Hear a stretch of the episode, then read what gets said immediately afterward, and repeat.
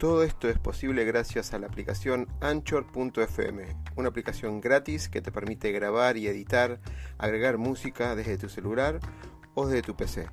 Anchor nos permite distribuir además todos nuestros podcasts en todas las redes conocidas de música y podcast como Spotify, Apple, Google, entre otros. Puedes bajarte la aplicación directamente desde Android Store o Apple Store o directamente ir a la dirección anchor.fm y empezar ya con tu podcast. Negocio, pasión, éxitos y miedos. Un punto de encuentro para compartir, aprender e inspirar conversando, con la conducción de Oscar Schmitz.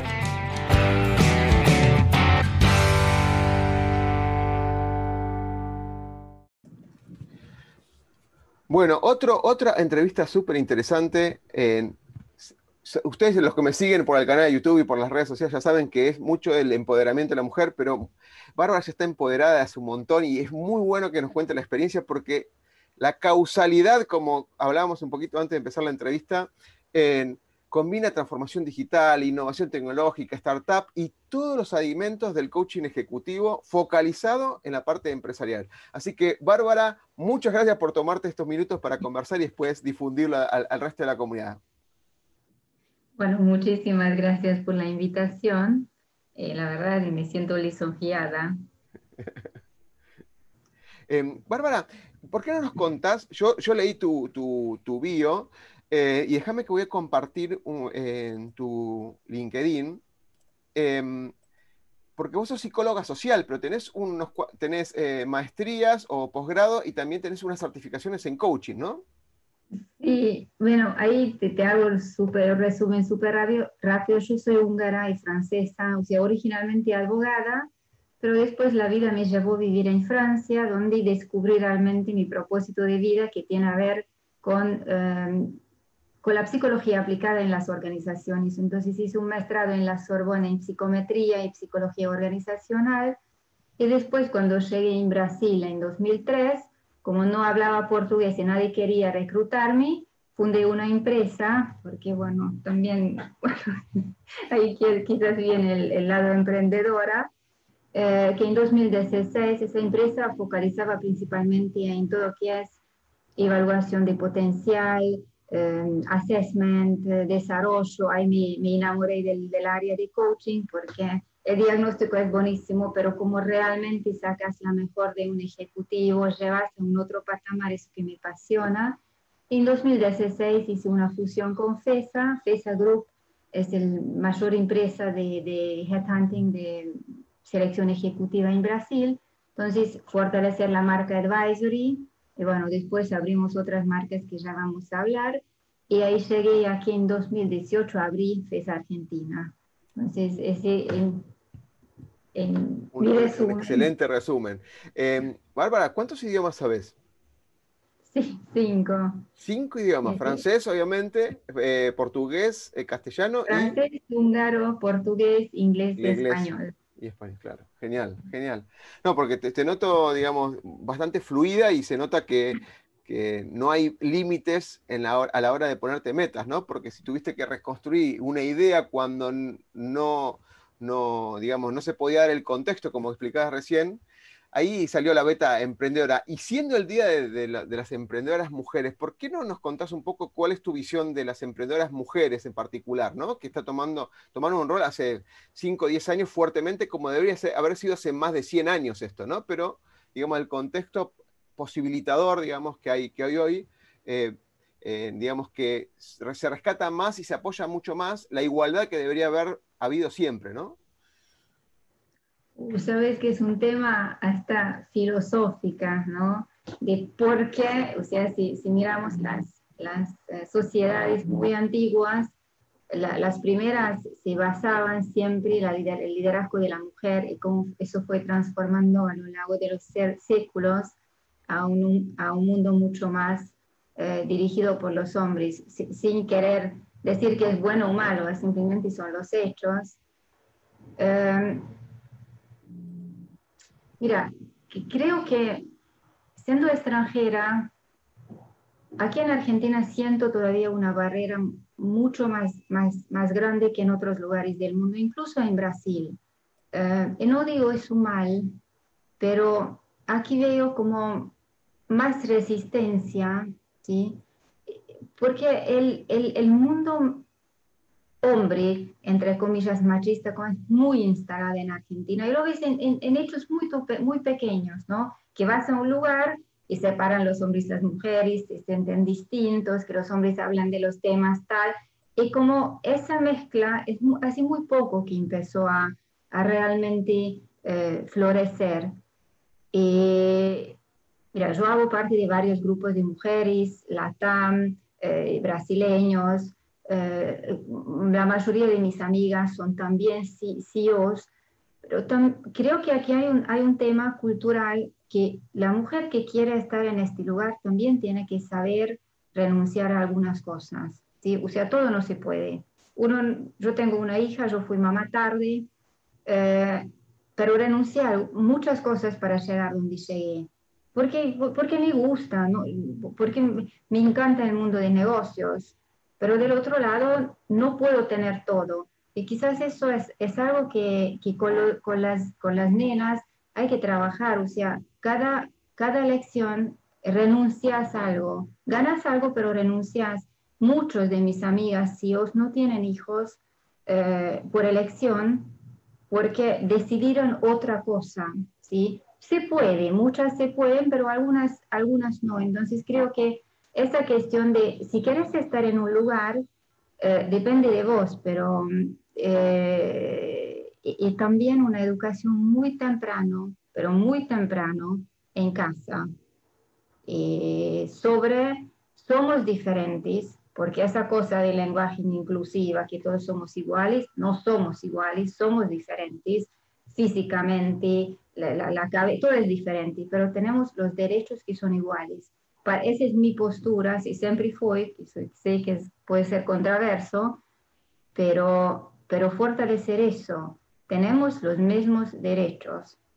Totalmente, totalmente, Bárbara. Sí, lo, explicaste y te escuchaba atentamente porque siendo estudiando toda la parte de psicología y psicosocial, digamos, acá somos diferentes, pero tenemos que eh, generar, obviamente con lo que dijiste, generar contexto que tenemos los mismos derechos. Tenemos los mismos derechos y un líder, ahora vamos a llegar a, la, última parte que quiero hacer un montón de preguntas sobre liderazgo ejecutivo y coaching ejecutivo, que sos especialista, donde el líder tiene que darse cuenta cómo, digamos, en poder aprovechar las mejores... Eh, eh, cualidades que tienen cada uno de los integrantes del equipo, ¿no?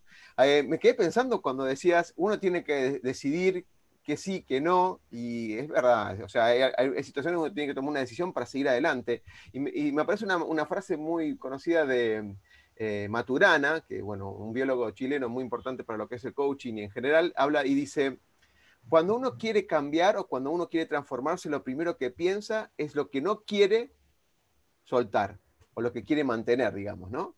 Y a veces sí, si uno tiene hijos y quiere dedicarle un tiempo a los hijos, ese tiempo es, finito, es lo único que no podemos, no, podemos distribuir. El tiempo nuestro es lo finito, tenemos 24 cheques, digamos, o 24 horas durante el día y, le tenemos que asignar la mejor forma posible. Y, la parte de liderazgo ejecutivo en este, en, este, en este contexto, ahora vamos a hablar de eso también, Bárbara, ha, sido, ha sufrido unos cambios tremendos, tremendos. Antes de empezar con lo de liderazgo, me interesaría mucho, hay unos productos, déjame que los voy a compartir acá, hay unos productos que se llama FESA X4, ¿sí? Y habla de la combinación de lo que es recursos humanos y la tecnología, en eh, capacitación y la tecnología. Hicieron un mix de, de cosas importantes que complementan lo que el área de recursos humanos, no como recursos humanos, sino los líderes, los recursos que están adentro de una empresa necesitan. ¿Por qué no puedes contar algunos de ellos y el impacto que, que causan las organizaciones? Mira, eh, el grupo FESA surgió 25 años, años, atrás con una empresa de Executive Search tradicional. Después tuvimos FESA Executive Search, que es como Top Management, FESA SAP, que es Middle Advisory, que ya hablamos. Pero los últimos tiempos, los dos años atrás, empezamos a tener conversaciones en el holding sobre qué es el futuro, dónde está yendo esta industria, qué está pasando. Y claramente percibimos que van a venir cambios eh, que nosotros ni siquiera tenemos la idea. con la inteligencia artificial, con la data analytics, con muchas cosas. Entonces, la idea con Export es crear un ecosistema de HR Techs donde somos directamente dueños o tenemos una cierta participación para poder apoyar todas esas otras áreas de, de negocio. Hoy por hoy, por ejemplo, las, áreas, las, las, herramientas psicométricas que utilizamos están dentro de esa unidad de negocio porque tiene mucho a ver con el online. Entonces, Export, nosotros tenemos productos, productos online, ¿sí? las herramientas de diagnóstico. También tenemos Seedling, es una empresa eh, de, de China que trabaja con inteligencia artificial de programación lingüística. Eh, después tenemos Skilio. un, segundo, un, segundo, ahí, Bárbara. Seedlink me interesó porque aplica la inteligencia artificial, bueno, tecnología 4.0 que la nombran de recursos humanos, predictiva. O sea, identifica, por lo que leí, vos eh, decime si, si es, correcto o no, que identifica a profesionales con la mejor adherencia cultural en la posición y en los liderazgos dentro de, las áreas o de la empresa. Exactamente, o sea, aquí sacamos todo lo que es subjetivo, no, no sabemos si es mujer o hombre, viejo, el color, no, no sabemos nada. Vos tenés que escribir, o sea, hay preguntas abiertas y tenés que escribir algunas frases. Y a través de un algoritmo, el algoritmo va captando lo que nosotros obviamente en el principio pusimos como importante. Para entender la única adecuación, tenemos una que se llama Fit to the Future, que son algunos atributos entonces, el algoritmo no sabe nada sobre vos. La única cosa que vamos a saber si tu perfil está adecuado a lo que la empresa está buscando y si obviamente eso puede ser herencia de valores, al cargo, eh, te puede mostrar potencial de liderazgo, podemos trabajar en, proyectos de cultura, ¿sí? Creo que la inteligencia artificial en los próximos años va a invadir eh, nuestro mundo de recursos humanos con todo lo que hay, ¿no? Los assessment centers virtuales, las cositas que pones en la cabeza, y la, la, realidad aumentada, ¿sí?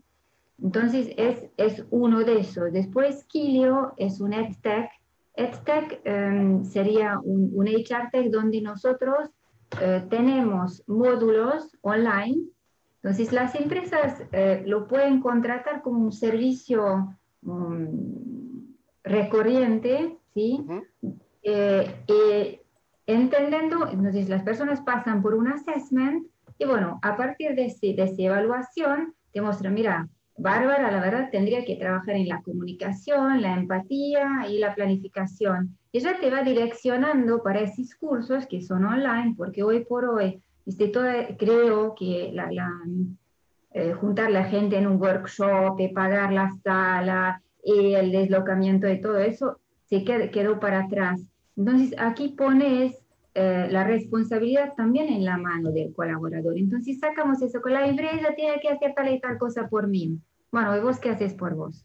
¿Sí? Entonces, como hay diferentes niveles, y en un nivel muy alto ya, ya propone sesiones de coaching, de mentoreo, te, te conecta con, con otros profesionales, pero la idea es que tu desarrollo esté en tu mano. La empresa te puede apoyar, te puede suscribir a un programa, pero quien tiene que seguir este camino de desarrollo sos vos. Y ahí tenemos contenidos muy interesantes sobre la diversidad, por ejemplo. Está ahora en portugués, pero el año que viene queremos traer aquí en Argentina también en español.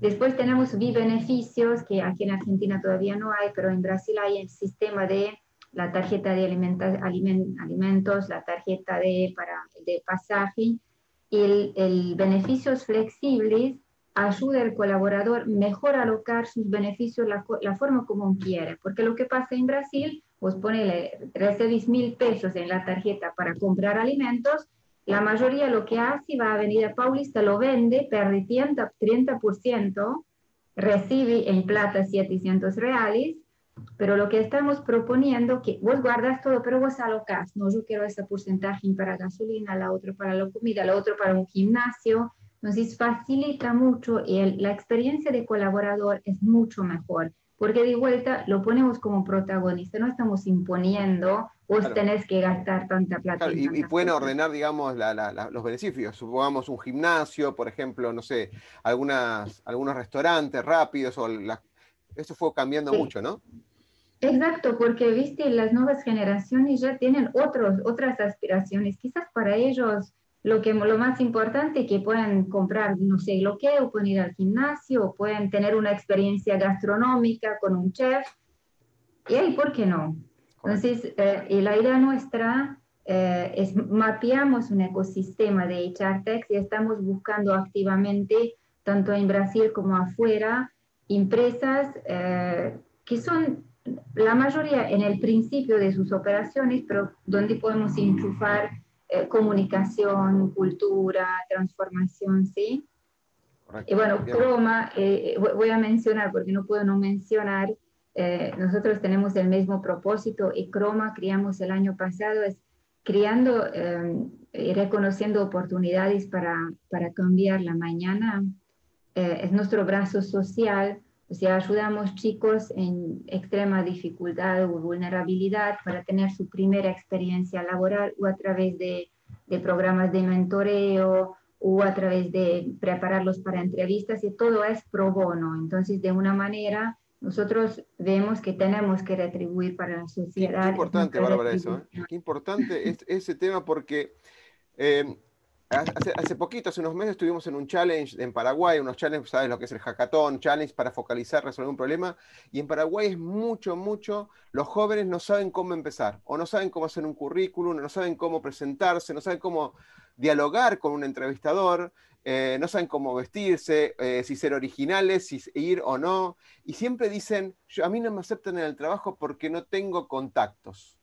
O, o porque no me referencian. Y en el primer trabajo me dicen, quiere una persona que tenga experiencia, mucha experiencia, pero es mi primer trabajo, yo no tengo experiencia. Es más, ni se animan. Este mentoreo que decís es una, una de las puentes que necesitan las empresas con la sociedad para alentar, por lo menos que la gente vaya a trabajar, ¿no?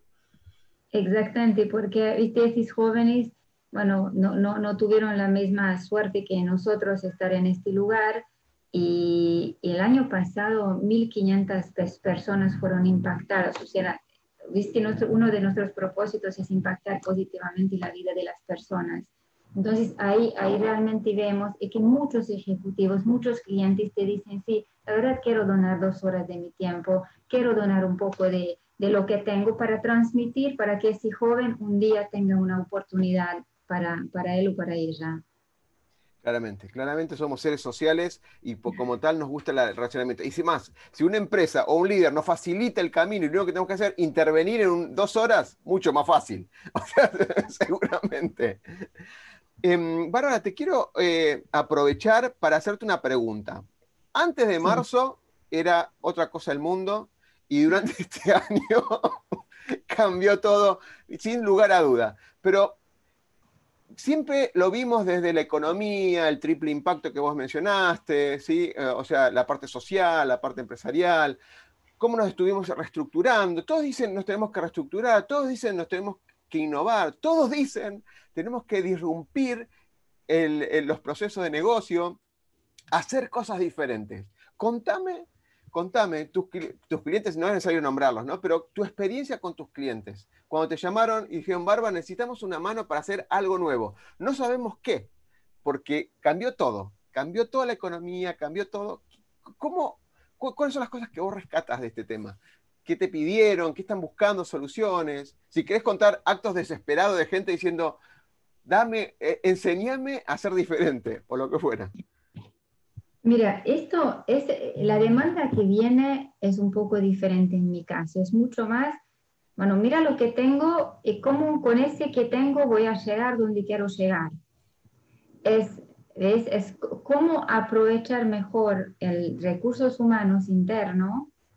y bueno, en Argentina particularmente tenemos esta ley que ahora, bueno, impide a muchas empresas despedir personas, o sea, no, no hay un movimiento pero clarísimamente internamente muchas empresas tienen líos, o porque las personas no aguantan más, o porque la pandemia, una de las consecuencias, que personas que ya no deberían haber estado hace un montón, finalmente mostraron que realmente no es el lugar de estar, ¿viste? Porque la, crisis te puede tener, bueno, la, famosa tres reacciones, eh, de, de, o congelas o te, o te huís, pero muchas personas en, la, en, en esta crisis no pudieron superar ejecutivos, ¿no?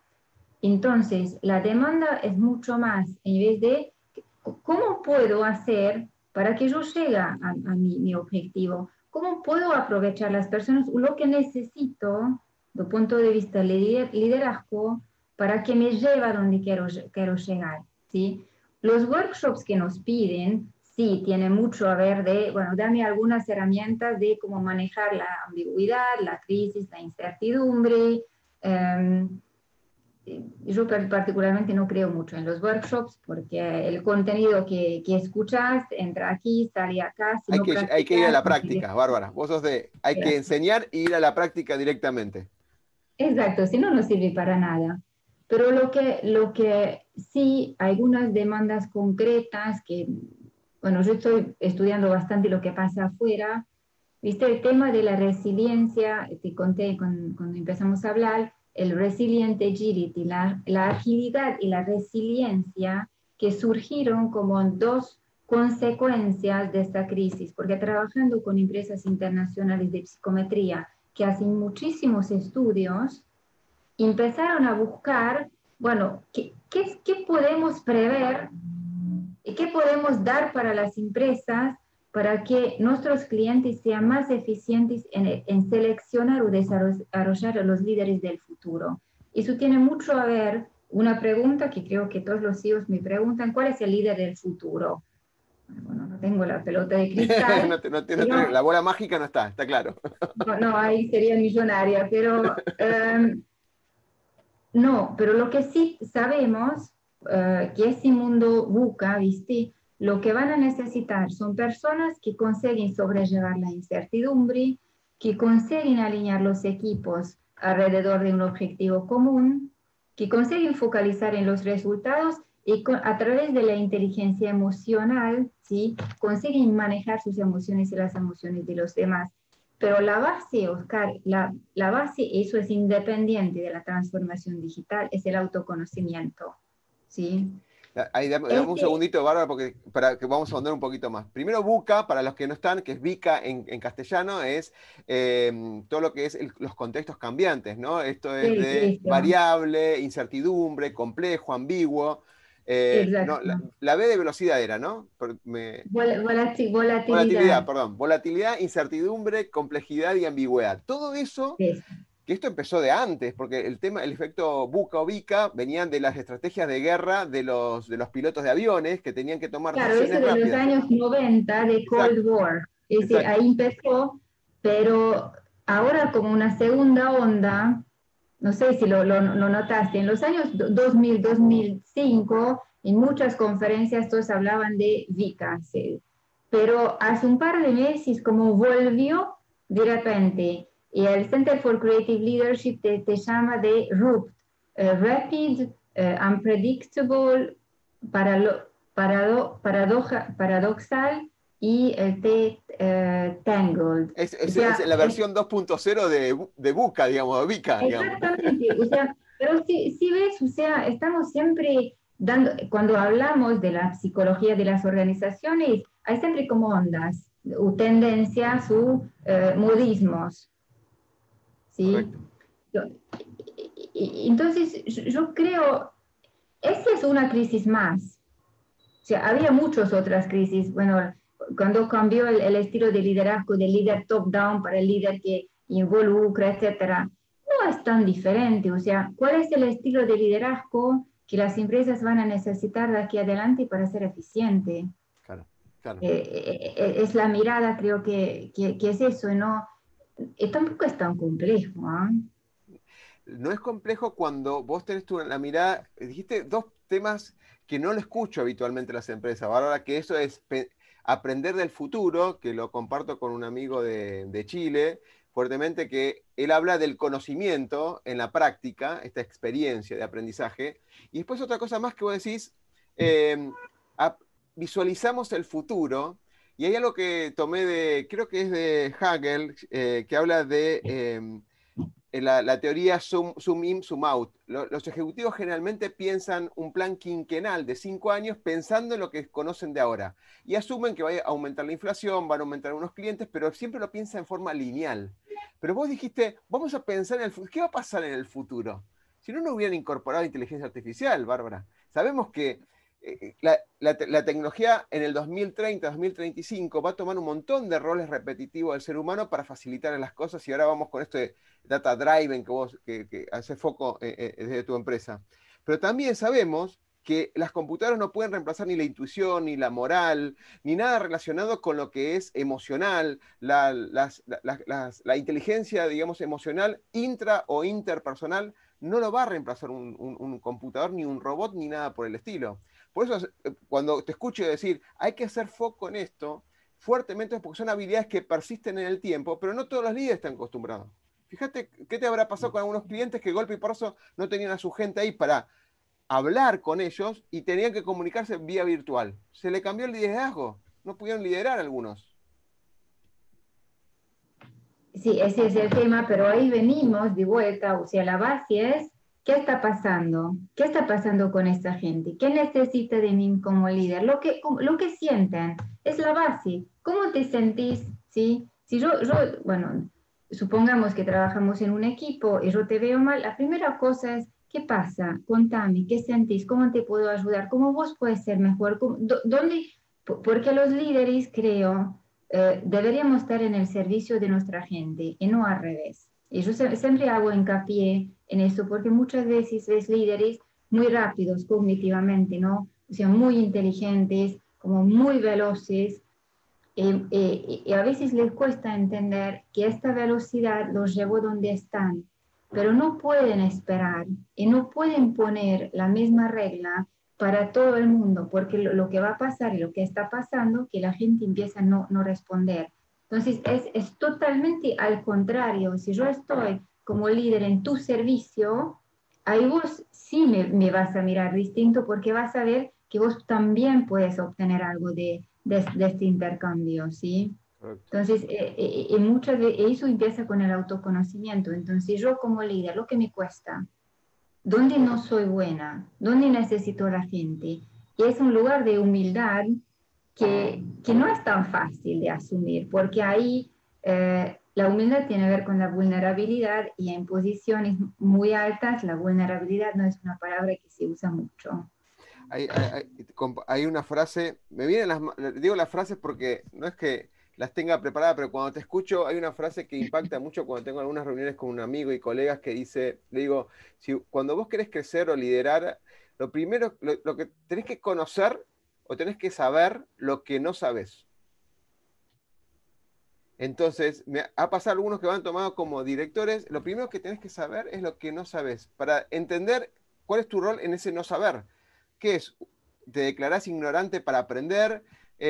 haces caso omiso, lo ignorás.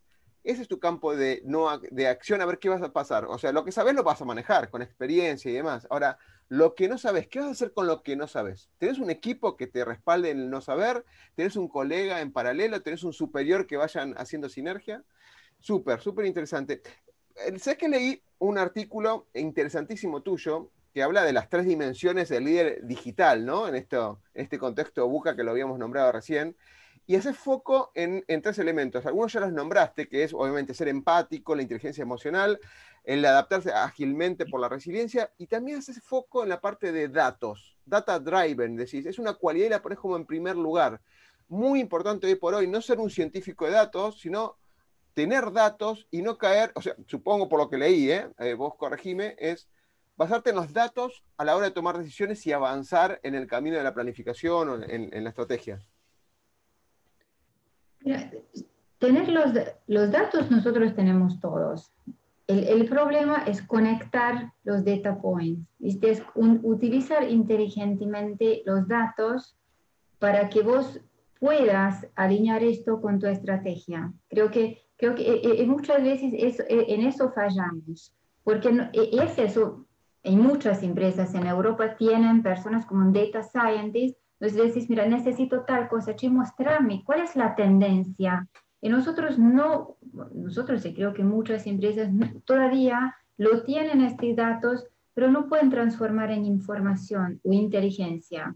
Aunque hace 20 años que hablamos sobre eso, pero todavía no llegamos, porque, bueno, el otro día hablando con, con alguien me dice, pero la verdad yo quería sacar O sea, tenemos un montón de clientes, pero voy a un cliente y no puedo decir, mira, en tu industria, cuáles fueron los proyectos, cuál es la tendencia, no lo puedo hacer. Tenemos los datos, pero de alguna manera no pudo todavía transformar eso en argumento de venta, por ejemplo, un mismo convencimiento de la gente. Claro. ¿Ves? Como... Ahí, Bárbara, vos, ¿qué, qué, es lo que está fallando? los, líderes no saben qué pedir, qué, qué, variables son las que están en juego, no tienen los recursos como científicos de datos, que todos los años es eh, uno de los, los perfiles más buscados por las empresas, ¿no? O, o Business Intelligence o científico de datos. ¿Qué es lo que pensás que está pasando? Es una buena pregunta. Em, porque los líderes, como decís vos, hay mucho, mucha información que tienen dentro de la empresa y no lo que se llama el concepto de dark data, que es muchos datos no utilizados que podrían ayudar a la, toma de decisiones. Hay otras que ni siquiera lo salen a buscar al mercado digital. Tenemos tantas herramientas para explotar los datos digitales que hay en las redes sociales. Viste, cuando, cuando vos me preguntas eso, me viene una cosa en la cabeza que llama el efecto de la, de la información común. Cuando juntas un board, normalmente de qué hablan? Las temas conocidas. Entonces todos van a opinar sobre algo que piensan que conocen, ¿no? Claro. Entonces, eh, nosotros hablamos de la información, información que ya tenemos en común, ¿sí? Entonces, si nosotros queremos ter, tener diversidad de ideas, tendríamos que encontrar otras formas para para poder ver lo que nosotros no tenemos. porque creo que el, foco sigue siendo lo que tenemos y no sabemos lo que no tenemos porque nunca preguntamos y nunca traemos a alguien. Totalmente. Es totalmente, es así. Totalmente, lo resumiste. viven en una cápsula de cosas conocidas y viene una disrupción. No voy, a, voy a un ejemplo conocido. Viene Blockbuster y Netflix, aparece Netflix para Blockbuster y no lo van a ver viene Instagram para Kodak y no lo van a ver porque siguen metidos adentro de ese board hablando de lo que ya saben. Totalmente, comparto totalmente, totalmente. Ahora, ¿cómo hacen? ¿Cómo hacen para salir de esa burbuja? para poder tener nuevas ideas, uno tiene que descubrir nuevos patrones, ¿sí? Esto alguien, alguien externo o internamente mismo distribuyendo roles y, averiguar cosas que realmente quizás me da miedo porque no tengo la, mínima idea qué va a pasar si, si, me piso ahí, pero esos nuevos patrones van a llevar a nuevos aprendizajes. ¿Viste? E, eso, la base es la curiosidad. O sea, innovación es directamente correlacionado con, con, la, con la curiosidad.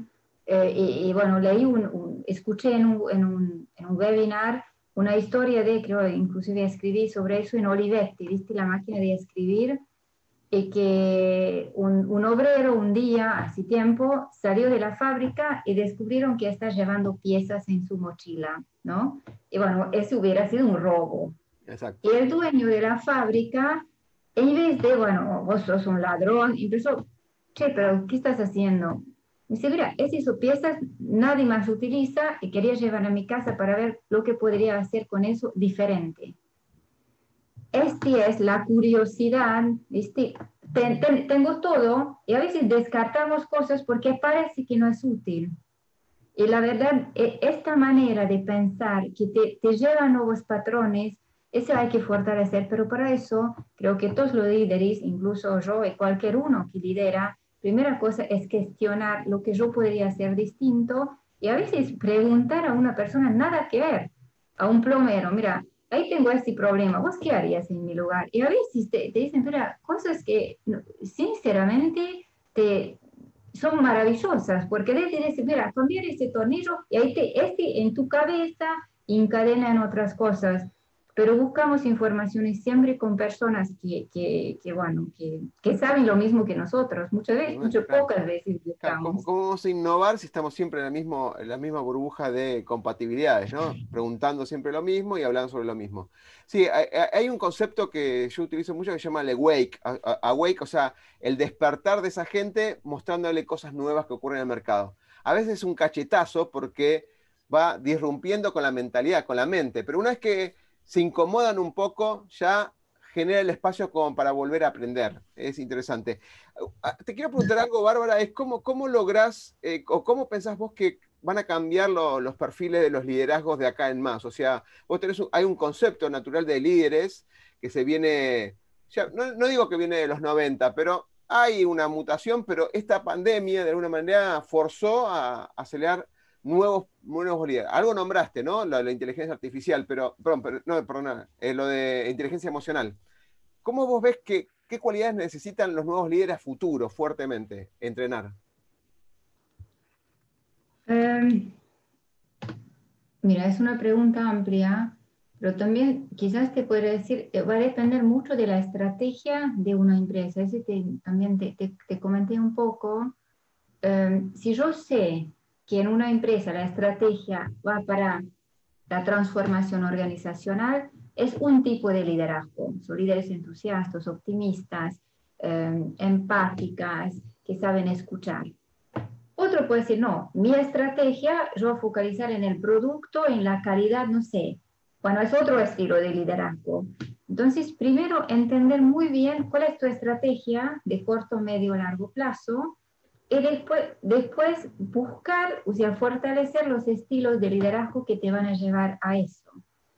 Pero de forma general, o sea, si yo miro de punto de vista científico el potencial para liderazgo, hay cinco elementos que yo no puedo eh, escapar. Uno es comportamiento. Tenés comportamentalmente la adherencia para eso. Entonces, analítico, eh, relacional, eh, alguien que le gusta a las personas, que le gusta de escuchar. ¿sí? Entonces, elegimos siempre un par de características que son comportamentales y se puede trabajar.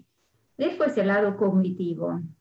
Esa es la parte más difícil porque cuando estamos hablando de la inteligencia fluida y cristalizada, en la edad adulta eso no cambia mucho, pero sí, si estamos hablando de posiciones de, alta liderazgo, necesitamos personas que son más rápidas cognitivamente que los demás, porque únicamente eso va a permitir lo que hablamos sobre la velocidad, la percepción de qué va a pasar en el futuro. ¿Viste? Pensé en algunos, piensan como aviones, Ahora, suficiente y no, es suficiente y ser inteligente y no, porque si no tenés el lado comportamental, no sos empático, no puedes escuchar, no servís para nada. Pero si esta pata no tenés, es básicamente tener un auto que no tiene la potencia. Es puede ser muy lindo, pero no te va a llevar en ningún lado. Después la aspiración. ¿Para qué, qué, quieres ser CEO vos?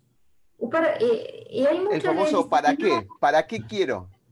Exactamente. Eh, yo hice un estudio algunos años atrás con, con CEOs exitosos y lo pregunté, bueno, cuéntame un poco tu historia de vida. Y todos me dijeron que desde muy temprano edad sabían que tienen que ser el número uno porque es el único lugar donde puedes hacer cambios.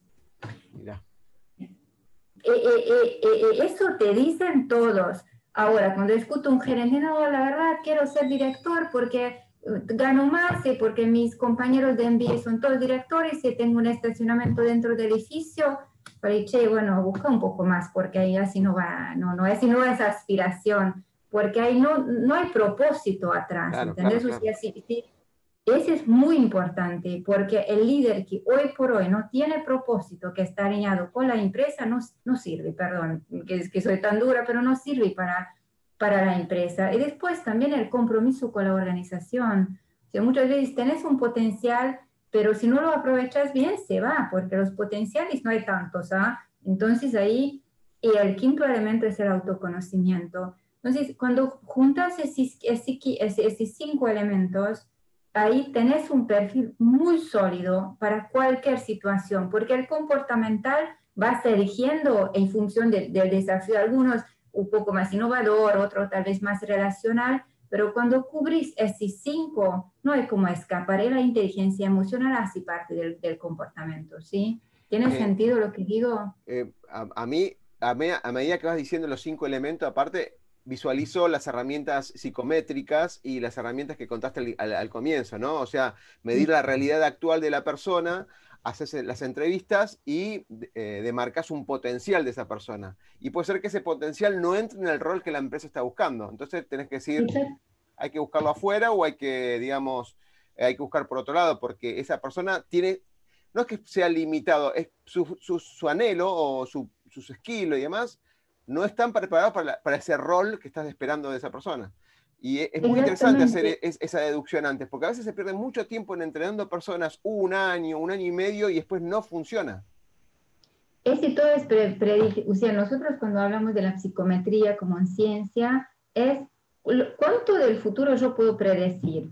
Y es científico. Entonces, nosotros con las herramientas correctas podemos predecir grosso modo el 70% del desempeño futuro. ¿Sí? Entonces, tanto las herramientas, roleplay, ejercicio de simulación, las entrevistas, si tienes un montón de maneras de entender, o sea, si este es el desafío, ¿cuál es la adecuación? Y muchas veces pasa, bueno, la persona hasta puede tener potencial, pero avisas, mira, lo que él o él o ella necesita desarrollar te va a tomar un año. No, pero yo no tengo un año. Entonces, ahí, ahí es un problema, porque si vos no tenés un año, esta persona el mes que viene no va a poder hacer, entonces vas, vas a destruir a alguien. Eh, y, ahí es, bueno, justamente lo que vos decís, esta conciencia cada vez más, es, eso, por ejemplo, nosotros hacemos mucho, muy, mucho hincapié de cuál es el límite Sí, pero a mí me gustaría que sea, pero bueno, a mí me gustaría un montón de cosas, pero la, la vida no es así. Correcto. Mira, hay un jefe, yo trabajaba en un banco como director de sistemas eh, y siempre me dijo, cuando vos organizas tu equipo, tenés que elevar a tu equipo, a, las personas de tu equipo, hasta el nivel que no puede resolverlo. Dijo con otras palabras, que no lo puedo reproducir, ¿no? pero no lo puedo decir ahora, pero dijo, elevar a la persona hasta su nivel de eh, de no inteligencia, por decirlo así, o de estupidez, dijo, básicamente. Entonces, vos puedes, puede ir creciendo, pero llega un momento en que no va a poder hacer. No me cerraba mucho esa metodología porque si yo lo expongo a un lugar, por ahí tiraba todo su conocimiento técnico, su inteligencia funcional en algo, y cuando yo lo ponía a liderar equipos, por ahí eso no, no era unas habilidades que estuvieran entrenado, ¿no? Hoy por hoy eso corre a una velocidad enorme, esta transformación digital, esta pandemia, como excusa la pandemia, pero ocurrió en otros momentos de crisis, en el año 2000, en el año de la reingeniería de procesos, todo, todo son una excusa y con un nombre distinto, pero todo ocurrieron. Bárbara, eh, me encantaría cerrar con vos, es algo que no, te lo pregunté eh, cuando te mensajeamos, que es o una frase, un libro, o si no las tres cosas, o una película, algo que vos quieras recomendar como decir, esta frase me hizo sentido por esto, este libro me ayudó a pensar en esto, y esta película, esta serie que estamos eh, ya comprimido de tanto Netflix, de tanto Amazon Prime y demás, donde que digan, miren esta película porque me sirvió para esto. Mira, estoy leyendo ahora, eh, ¿conoces Víctor Frankl? Sí, sí. Eh, el, hombre en busca de, sentido. Maravilloso libro, maravilloso. Bueno, ahora no, no, no sabía, pero te, podría, lo marqué esa frase, pero es algo así que eh, nosotros muchas veces no podemos cambiar las circunstancias que nos tocan, ¿no? Pero sí podemos cambiar la actitud nuestro adelante de cualquier circunstancia. Y cuando vos lees ese libro, y lo que él pasó y sobrevivió y cómo eso lo fortaleció, si él pudo, todos podemos. Ese, es realmente, ese es, últimamente estoy pensando eso, ¿qué es esa pandemia? Estás encerrada en tu casa, tranquilo. Esa gente tiene que pasar, tenía que pasar, pasar hambre y se murieron por millones y sobrevivieron y pudieron construir.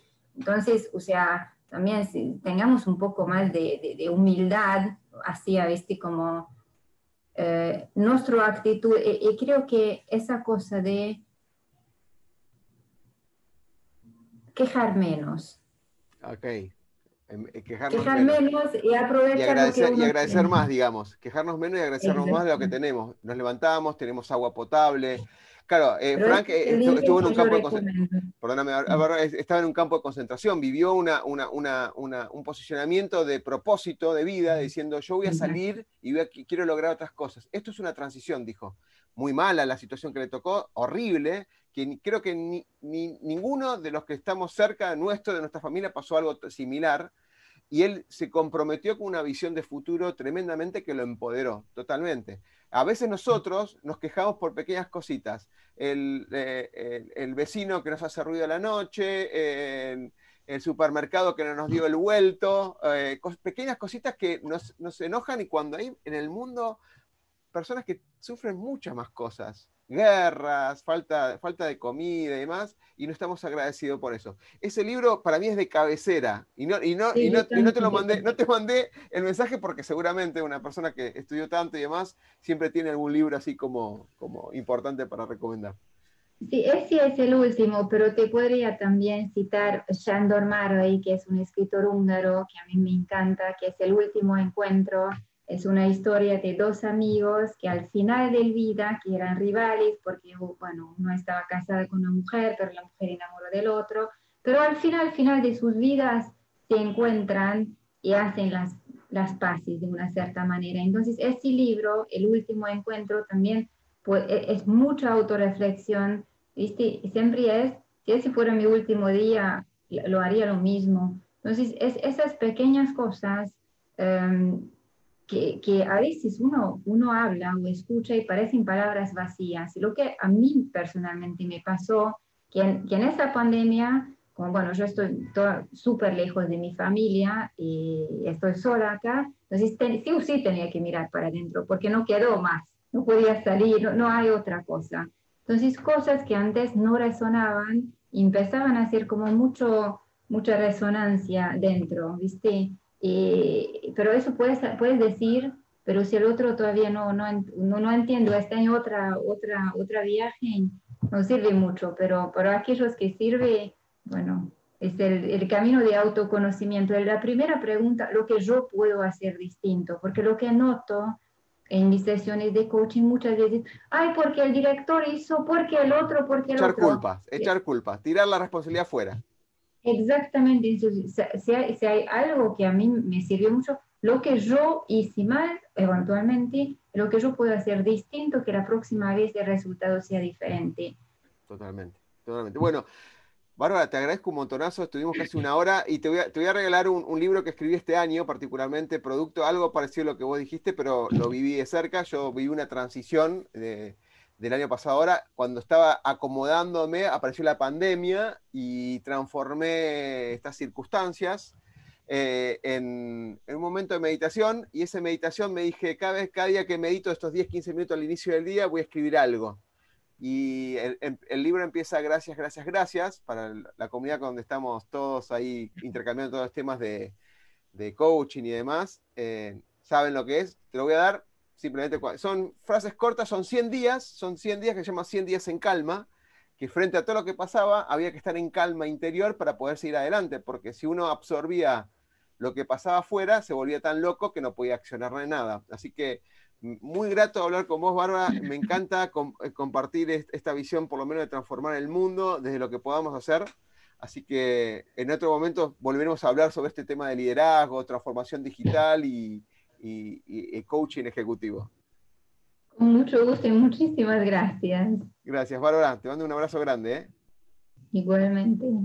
El miedo a equivocarnos nos inmoviliza, nos aleja del éxito. El miedo a lo nuevo nos limita, nos quita oportunidades de crecer.